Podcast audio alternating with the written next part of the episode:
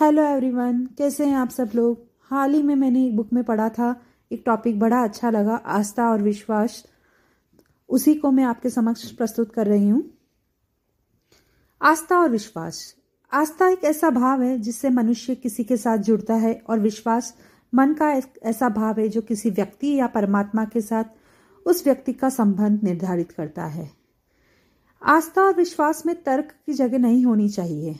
कहा जाता है कि जिस व्यक्ति के पास आस्था, श्रद्धा, विश्वास एवं निष्ठा हो, उसे ही ज्ञान और परमात्मा की प्राप्ति होती है। आज हम न तो परमात्मा के प्रति आस्था एवं विश्वास का पालन करते हैं और न ही अपनों से बड़ों के प्रति ही। यहाँ तक कि हम अपने परिवार और उसके सदस्यों के प्रति भी आस्था और विश्वास खोते जा रहे हैं। परिणाम स्वरूप हम भी दूसरों के विश्वास पात्र नहीं बन पाते हैं। आज विश्वास की इतनी कमी हो गई है कि हमारा चरित्र एकांगी और छोटा बन गया है। हम इतने संकुचित हो गए हैं कि हमारा विकास नहीं हो पा रहा है और जब विकास की कमी होगी तो हम सफलता की ओर कैसे बढ़ पाएँगे? आज सफलता की चाहत सभी को होती है। सभी चाहते हैं कि हम धनवान, विद्वान, गौरवशाली और प्रतिष्ठित हो जाएँ।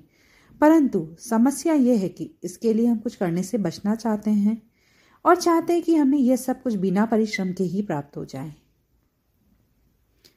परिणाम स्वरूप जहाँ हमें पहुँचना होता है, वहाँ हम पहुँच नहीं पाते हैं। और बाद में कहते रहते हैं कि न जाने हमसे कहाँ भूल हो गई, जो हम वहाँ तक नहीं पहुँच पाए। तो आपकी कहीं कमी यही रह गई कि आपने विश्वास करना छोड़ दिया। आप खुद को निरीह प्राणी मानने लगे। आप ये मानने लगे कि आप कुछ नहीं कर सकते, जबकि आप में इस ब्रह्मांड और परमात्मा का अंश मौजूद है। जब आप में परमात्मा का अंश मौजूद है, तब आप असफल कैसे हो सकते हैं? जिस व्यक्ति ने आस्था और विश्वास के साथ अपने मन को स्थिर करने की कोई मंजिल बनाई है, वह वहाँ तक अवश्य पहुँचा है।